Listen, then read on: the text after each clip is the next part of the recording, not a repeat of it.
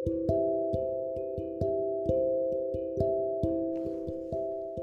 guys and welcome to my podcast. Sorry for this much delay. थोड़ा busy हो गई थी यार। अच्छा चलो, अब ये सब छोड़ो। So with that set now let's roll the intro मामला पूरी तरह सेट है। माहौल बन चुका है। लेकिन तुम्हारे अपने थॉट्स तुम्हारे अंदर गिल्ली डंडा खेल रहे हैं। And eventually you just ruin the movement hello है ना? ओवर थिंकिंग उर्फ़ ज़्यादा सोचना।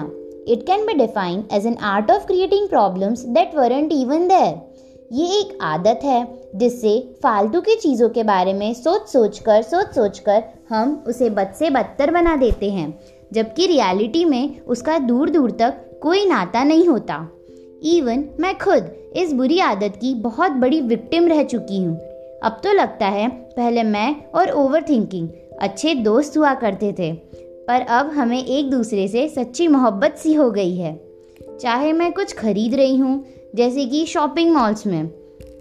आई एम कम्प्लीटली क्लूलेस ये वाला दिखने में ज़्यादा अच्छा है, नहीं? लेकिन क्वालिटी तो इसकी अच्छी है ना। लेकिन ये ज़्यादा महँगा है। अरे तो दो सौ रुपये बचा के कौन सा महल बना लेगी तू? हाँ यार, ये भी सही है। एंड शॉपकीपर टू मी भी लाइक मैम आपको कुछ लेना भी है कि नहीं? कभी कभी आई सीरियसली विश काश मेरे पास मेरे ब्रेन को स्विच ऑफ़ करने का कोई बटन होता। एज बिकॉज़ रात को सोते टाइम मेरे ब्रेन को मुझे ऐसी ऐसी बातें याद दिलानी होती है कि क्या बताऊँ, जो मुझे याद ही नहीं करनी। एंड हाँ हम ओवर थिंकर्स को ना फ़ोन की ज़रूरत नहीं है डिस्ट्रैक्ट होने के लिए। एज हमारा माइंड ही काफ़ी है उस चीज़ के लिए। अब मुझे ना ये समझ नहीं आता कि ये सिर्फ़ मेरे साथ होता है या लाइक सबसे ज़्यादा मेरे दिमाग का दही तब होता है जब किसी को टेक्स्ट कर रही हूँ।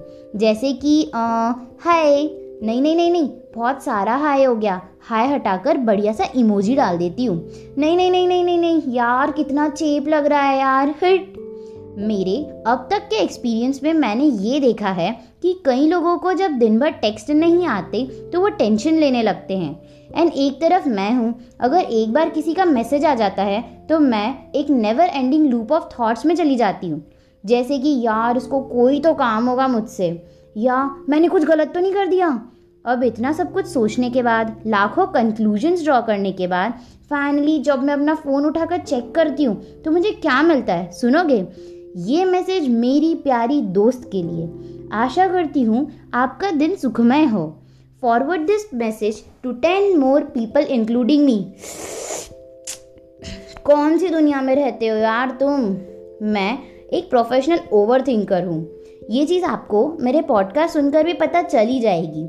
यू हैव नो आइडिया मैं एक पॉडकास्ट की स्क्रिप्ट को इतनी बार कैंसिल करती हूँ, फिर लिखती हूँ, फिर कैंसिल करती हूँ, और ऐसे करते करते कम से कम चार से पाँच स्क्रिप्ट रेडी हो जाते हैं।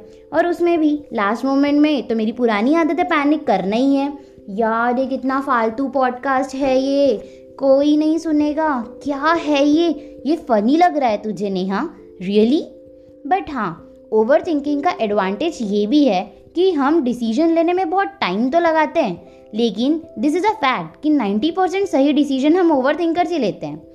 बट हाँ इस सब के चक्कर में काफ़ी लोगों को प्रॉब्लम भी होती है। फॉर एग्ज़ाम्पल अब क्या बताऊँ? वैलेंटाइंस वीक तो चले गया पर थोड़ी रिलेशनशिप की बातें भी हो ही जाए। सभी का फेवरेट टॉपिक होता है ये। सो so, अगर तुम रिलेशनशिप में हो और तुम्हारा बीएफ या जीएफ एक ओवर थिंकर है तो एक समय ऐसा आता है जब उसको संभालना बहुत मुश्किल हो जाता है लिटररी एंड फिर हम सोचते हैं कि यार, ये कहाँ फंस गए? इससे अच्छा तो मैं सिंगल ही थी।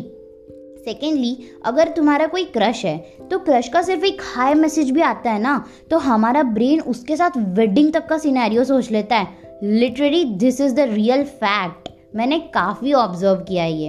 एंड इस सबसे बचने के लिए हमें इस आदत को धीरे धीरे तो चेंज करना ही है। एंड आई सीरियसली फील कि हम जो छोटी छोटी सिचुएशन में इतना स्ट्रेस लेते हैं ना guys that's not worth it so now I would like to conclude my podcast by saying that यार, अब इतना सुन लिया तो थोड़ा और सुन ही लो. जस्ट इमेजिन तुम अपने डेथ बेड पर सोए हुए हो एंड तुम्हारा आखिरी वक्त करीब आ गया है। उस टाइम तुम ये तो नहीं सोचोगे ना कि, यार, मैंने ऐसा क्यों बोला था? या, मैंने उस टाइम उसको ऐसा क्यों किया था? We all know that we have limited time to live in this world and at the end of the day कुछ भी मैटर नहीं करता। और ऐसी पिद्दी सी चीज़ों से तुम्हारी लाइफ अफेक्ट नहीं होने वाली। सो so गाइस इतना नहीं सोचते जस्ट चिल आप लोगों को कैसा लगा मेरा पॉडकास्ट प्लीज़ मुझे इंस्टाग्राम पे बताइएगा। Thank you peace